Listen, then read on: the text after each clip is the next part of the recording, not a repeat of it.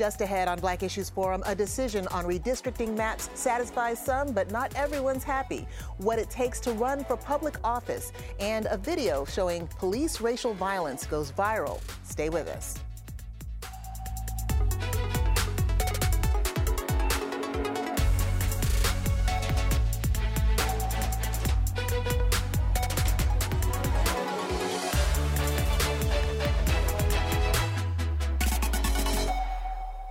Welcome to Black Issues Forum. I'm Deborah Holt Noel. This week, decisions on the state's redistricting maps were handed down, and now the way is clear for any candidate wishing to run for office in the upcoming May primary. They have until March 4th to file. On Thursday, a North Carolina trial court issued an order approving the North Carolina House, Senate, and congressional maps, and the North Carolina Supreme Court denied all appeals to the trial court's order. The head of the National Democratic Redistricting redistricting committee tweeted, quote, 10 years ago, Republicans in North Carolina and Pennsylvania drew gerrymandered maps that locked themselves into power. They tried again, but they were ready. We were ready. Now the voters in North Carolina and Pennsylvania have fair congressional maps where they get to decide the outcome of the elections. It's a big day. End quote. But in a press statement, Republican House Speaker Tim Moore said, quote, Today's ruling is nothing short of egregious, end quote. Currently, Republicans hold eight of the state's 13 U.S. House seats and will gain a 14th seat now that the census has been counted. Let's check in with this week's panel to get their take. I'd like to welcome House Democratic leader Robert Reives of, of District 54, Chatham and Durham counties, Senator Natalie Murdock of District 20, Durham, and Lamisha Whittington of Advance Carolina. So pleased to have all three of you here. Representative Reives, you wrote an editorial about district maps uh, that appeared in the Chatham News record this week. Can you summarize where we are with all three maps and your thoughts about the balance of political power? Well, and, and I appreciate that and appreciate the opportunity to be here with the maps, you had three sets of maps that were going up. You had congressional maps, state senate maps, state house maps. The state house maps, after the court ruled that they were a partisan gerrymander, came back, and all three of them we had a chance to try to negotiate. We were able to successfully negotiate maps for the state house. The state senate was not able to successfully negotiate set of maps, and so therefore those votes were on partisan lines, just as the congressional maps, which uh, did not seem to have any input from Democrats. So, how do you think that leaves us with regard to a balance of party power right now?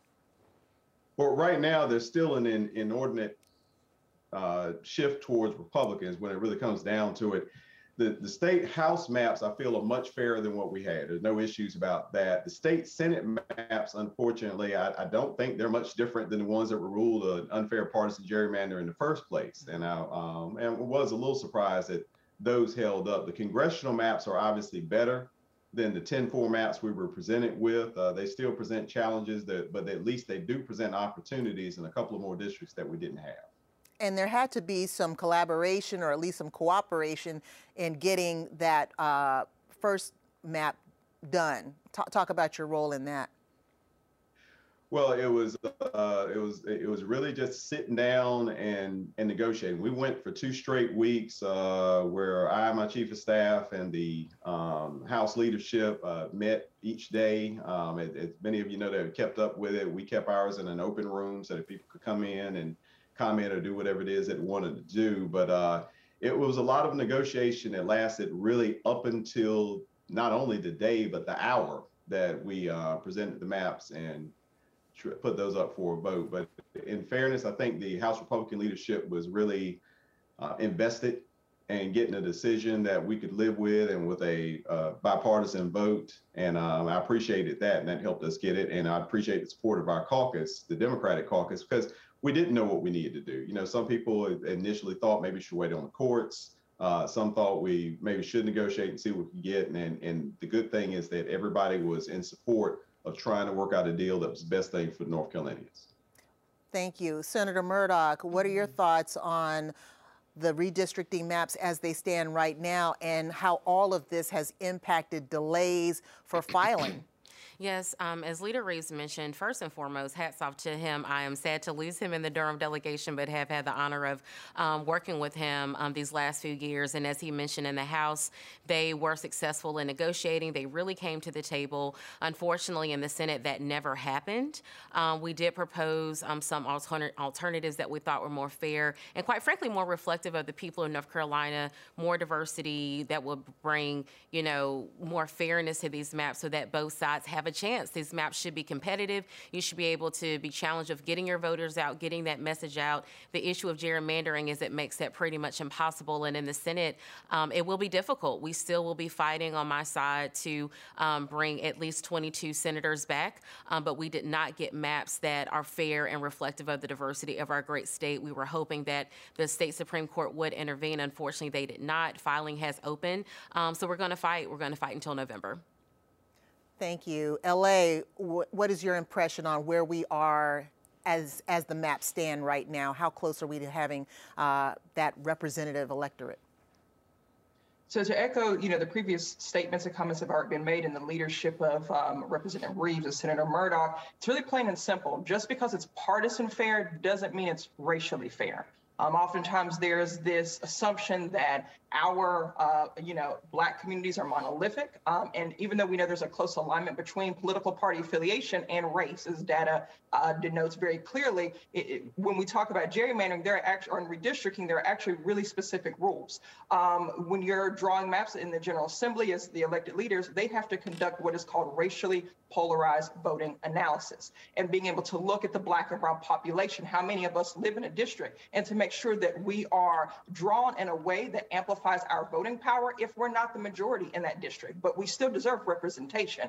That analysis really wasn't conducted in the construction of these maps. When we talk about the congressional maps that Representative Reives already said was uh, uh, knocked down the first time, and then even the second time, guess what? It was because of this lack of analysis. And so when we talk about uh, the powers that be, many of us as advocates have uh, supported what Representative Reives uh, elevated in your recent thank you op-ed about an independent redistricting commission or an independent structure, because how can you trust a body of leaders that have already proven time and time again that they are willing to gerrymander the, our communities in a really clear way? How can we expect them to uh, rectify what they've done? It's almost policing themselves, and it's really hasn't been statistically proven to be uh, successful. And so again, partisan doesn't mean racially fair.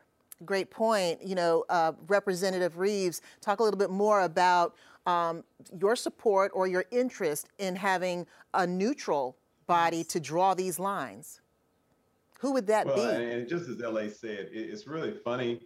Uh, there's no other area in any government and any law where we have the people who are being policed police themselves. And I thought that was a great analogy that she used there because what you're doing is this you're making the person who's trying to draw these maps do two things that are against human nature.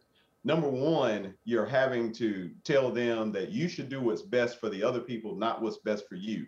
And of course a lot of people that run for office they think well the best thing for my district is for me to stay there instead of thinking of what fairly represents the district. And then beyond that if you can get that person to go beyond their own human interests now you're asking them to trust in our house 119 other people to do the same thing. And the problem is, is that you really get lulled into where you've got to play by the rules that are presented. An independent commission doesn't cause this problem. Detractors of independent commissions will initially say, well, everybody's political. And the truth is, I think all of us on this panel know that's a small bubble that lives their lives for the political gain. Most people want to see what's best for their communities. I think if you go talk about talk to the woman on the street, the first thing that you'll notice is, you know, there are only a few people who actually know who the representatives are, that type of thing. So why not get an independent commission? The only argument for gerrymandering is if you're in power to say, well, everybody before me got to do it, I ought to get to do it. And that's not a good argument. Well, the truth is, have... what we have, we should be able to do it. Yes, ma'am. Senator, let me get let me get Senator Murdock in here. We've got about 60 seconds for this mm-hmm. block, but you know, couldn't we just have enough rules that it doesn't matter who is making the decisions, as long as you're following the rules, everything is clean.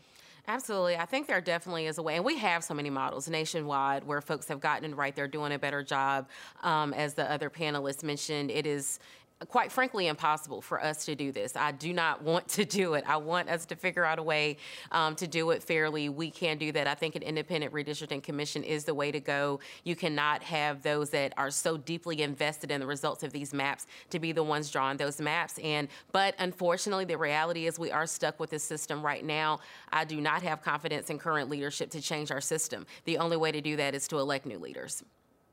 Well, we're going to be talking about representation. And I want to talk about political representation because when it comes to black voters, we hear time and again the importance of getting more African Americans to hold these political seats. Before that can happen, they have to run for office.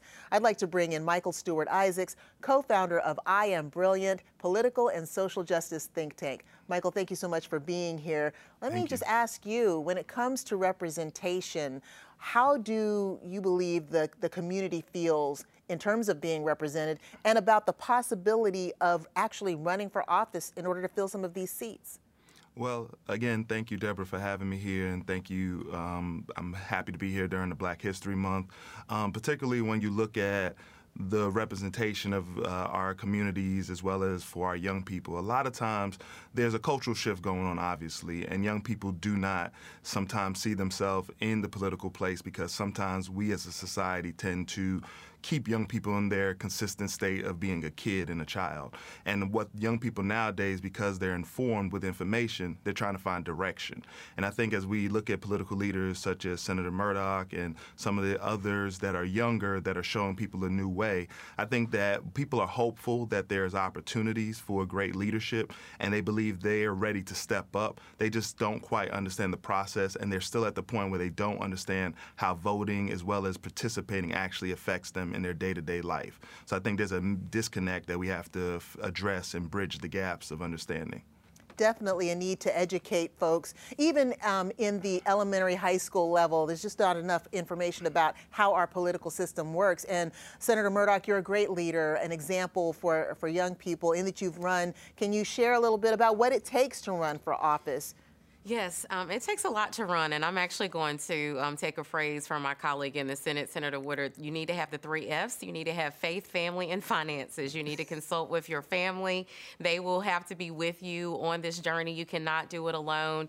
Um, finances, um, the other guest uh, point about being young, um, it is hard to do. Um, in the General Assembly, we make $13,900 a year. If I was not a consultant and had my own business and another way to make money and have a flexible schedule, I couldn't do it.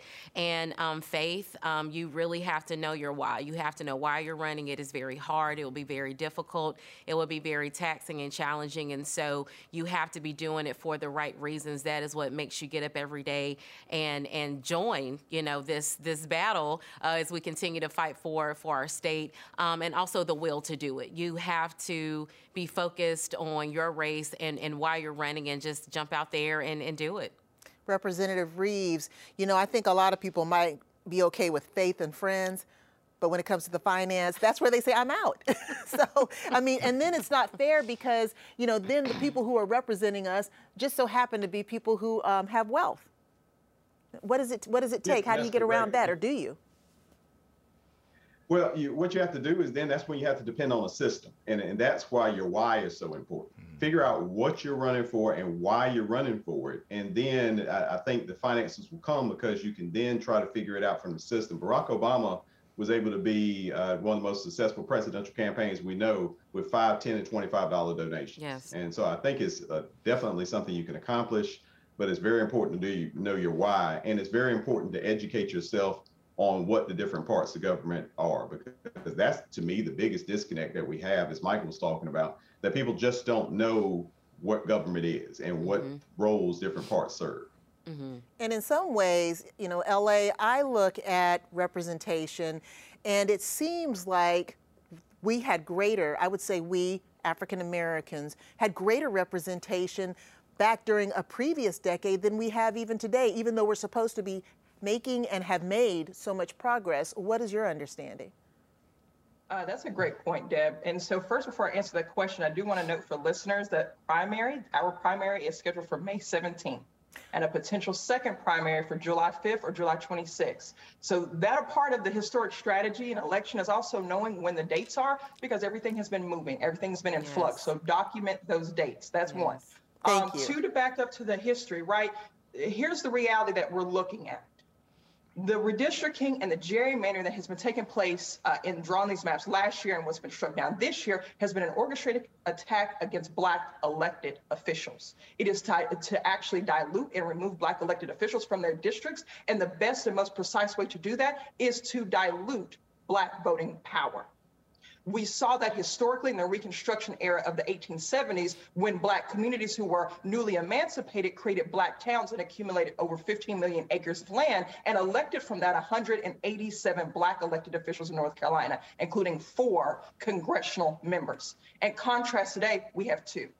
So when you're talking about the inequities, there was an attack on that ascension of power in the 1870s. And that is when the first racial gerrymanders began in Eastern North Carolina, when the powers that be gerrymandered and called it the Black Second, where they packed Black voters in, diluted their power, and removed those Black elected officials. We're seeing the exact same thing. Mm-hmm. The two, one of our two congressional members, Congressman Butterfield, uh, has already elevated that this is an alarm, a five alarm fire, that he is retiring next year after Republicans removed Pitt County, which is about 35% uh, black from his district. The last thing is the number of black legislators in the original maps, again, that has been struck down, but we have to be very clear what was just struck down. Black legislators are being drawn out of their districts, yes. and it has outpaced any recent redistricting cycles. This has impacted local, county, city council, mm-hmm. black commissioners, all the way up to the black state and federal level. It is very orchestrated, and it is a trend that is happening nationally. So we have to be very clear. This isn't the first time in history. It's because of the ascension of power that we are accumulating. These are strategic attacks, and you do that by diluting the Black voting power. Mm-hmm. And the rural population, while our rural populations in the state has decreased, it has increased and black and brown population, which means this is becoming a plantation politic. More black and brown folks in rural areas, which make up 80% of the state, but we have more white elected officials at a higher probability of being in office that black voters did not vote in due to gerrymandering. That's the real threat. Mm-hmm. Well, it's important to for people to also understand that the voting also includes judges, and as of uh, the recording of this program, President Biden has announced his pick for Supreme Court Justice. Her name is Ketanji Brown Jackson, D.C. Appellate Court Judge, and we congratulate her for, on that nomination. Senator Murdock, what are your thoughts? I am elated. Um, I am a proud member of Win with Black Women, and we started a national campaign, honestly, during the Obama era, um, to get um, a black woman on the U.S. Supreme Court. And just thrilled and elated to get this news this morning. History will be made, she will be confirmed. Um, and I also want to preface everything that's going to go on with her confirmation that she is beyond qualified. So I don't want to hear anything about her qualifications. She is a double Ivy undergrad and law school degree from Harvard, um, was already approved, um, is already a member of the federal court system, beyond qualified, and, and just you need to see this level of diversity on the highest court of the land. And, you know, black women, we are leaders. You know, we, we have a right to be seen at every level of government, including the highest court of the land. So, um, with all of the heaviness that we've been dealing with this week um, globally, I'm just thrilled that we can have a moment on this Friday um, to celebrate and, quite frankly, to honor um, that President Biden Biden fulfilled his campaign promise as well. I think we need to acknowledge him for that. Absolutely. And I would love to get everyone else's uh, thoughts on this. Maybe just a 30 second, Michael, reaction. Well, I'm just happy to hear about the announcement. I think it's uh, well overdue. I believe, as most of us know, black women have been the ones that hold us down over the last few years in terms of political representation, as well as just having a solid voice. And so, with what she can bring to the bench, will allow for us to finally have issues that affect us take, being taken at a higher level of consideration. So I'm on, I think it's well timed to end Black History Month as well as start Women's History Month with such a historic yes. opportunity. So I'm grateful that we have this opportunity to be better taken care as a country by a black woman. Absolutely. And right now, I'm going to thank Representative Robert Reives for joining us. I know you have to duck out, thank but you. we appreciate you being here. And thank you so much for joining Black Issues Forum. Thank you for having me. It's been wonderful. A video depicting police racial bias in action went viral last week after police were called to break up an altercation between two teenagers at a shopping mall in Bridgeport, New Jersey. Come outside, come outside.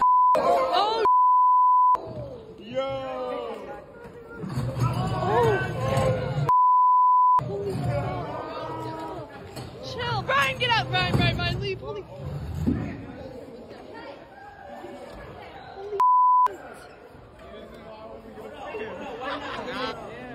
Yo, it's because he's black. Racially motivated. It was later revealed that the taller 15 year old was not white, but told reporters that his mother is Colombian and his father is Pakistani. The younger boy was 14 and reportedly was trying to defend his friend, a seventh grader, in the incident. Senator Murdock, you see this video, and what did you think? just really heartbreaking. Um, and as you laid it out, it just really, really shows that implicit bias, racial bias is very, it's real. And that is why we have to talk about these issues when we try to shy away from it. These things will continue to happen when you look at training in law enforcement. I spent some time at the Department of Justice, and when we, you know, train law enforcement to go into diverse communities, they have to know what they're walking into. And you cannot jump into a situation and treat someone differently simply because they're black. This is is exactly what happened, and it's on film. Uh, you know, unfortunately, we saw, you know, the same with George Floyd the revolution will be televised. And I'm just thankful that we have this cell phone footage because we will continue to show this footage. Unfortunately, it will not be the last incident, but when you see it um, in black and white, it does at least allow us to move forward with proceedings from an administrative perspective or in a court of law so that we hopefully will continue to shed light on these issues and these incidents when folks want to simply explain them away. Um, but you cannot justify why these two young men were treated so very differently. You cannot justify that. And, and, what kills me every time is that we continue to plead the case. It's as though there's this fact that exists, and every time something like this comes around, it's like, well, now, now see, here's a perfect example of it. L.A., what are your thoughts? I mean, can we uh, have legislation to try to control this? Right. So you you really read my mind. you knew I was about to go to the policy, right? So first, it's hopeful to see this generation, this emerging generation that is in this uh, state of advocacy for themselves. Even if there was a, you know, we've seen an adolescent uh, opportunity where there's arguments happening, bullying that's happening. These are natural adolescent right engagement, and to see uh, youth have to be activated almost as adults with logical comprehension to say, well, wait a minute, this isn't fair. That advocacy is admirable but it shouldn't be an onus that is placed on the shoulders of those teams to regulate police action. And so, to that point, we have to have regulation and enforcement. And so, last year, what we saw, uh, even in North Carolina, was the hope of uh, a, a, database that would collect examples of uh, use of force, injury, and fatality by law enforcement. But then there was a provision that was hidden within the state budget that actually restricts and forbids law enforcement and sheriff's offices from even publicizing and detailing those very incidences that we fought for. Most of the public doesn't know that. And so now law enforcement in North Carolina, their hands are tied. Even if they wanted to make it public, the General Assembly made it ineffective and prohibited that that uh, that event. So here's that issue, right? What is the enforcement that has been snuck in provisions that we're not aware of? The FBI uh, has a use of force data collection, but it's self-reported data. You can't trust, again, uh, agencies to go against their own best self interest. And because of that, there hasn't been enough reports, and that database actually might be shut down as a program because the FBI hasn't received enough self report data. And so we, we, need social media, to Senator Murdock's point, because that's our database. Absolutely. And we just talked about self reporting. Michael, your thoughts? Well, I'm going to take a different take on this because I'm, as a father, I first see, you know, this is just heartbreaking. You know, I have teenage children, um, two teenage boys, and just thinking about them if this was them, right? And you always prepare your children as black people. We always have to prepare our children for the possibility that this could be the outcome. Most of the times, our kids, because of their lack of maturity, they don't understand that this can happen to them. They think it can't happen to them. No different than those kids being in the mall fighting. They didn't think they went there to start a fight. I think that when you look at this in perspective, you had a young kid defending another young kid, trying to help him out, and sometimes that goes too far. Really, what I want to bring this to is when we look at culture and we look at policing, sometimes we have to understand a lot of these police officers are young.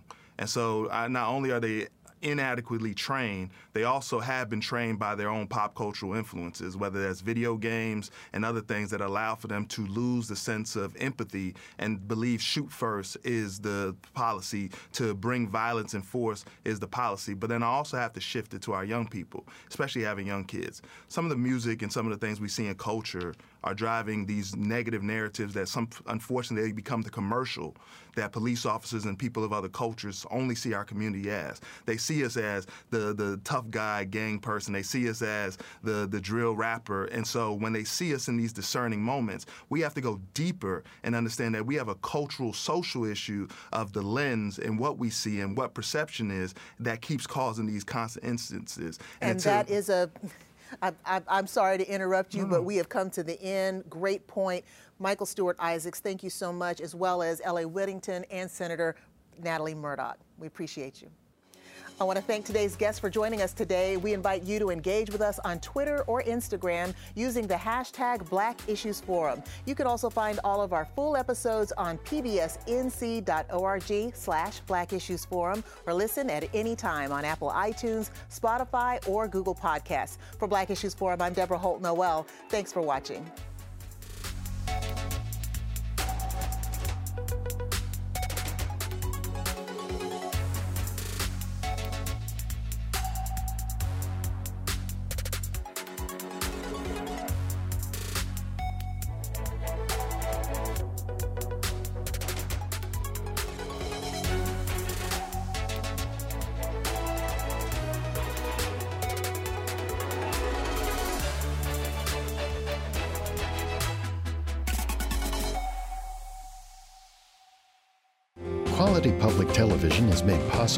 Financial contributions of viewers like you who invite you to join them in supporting PBS NC.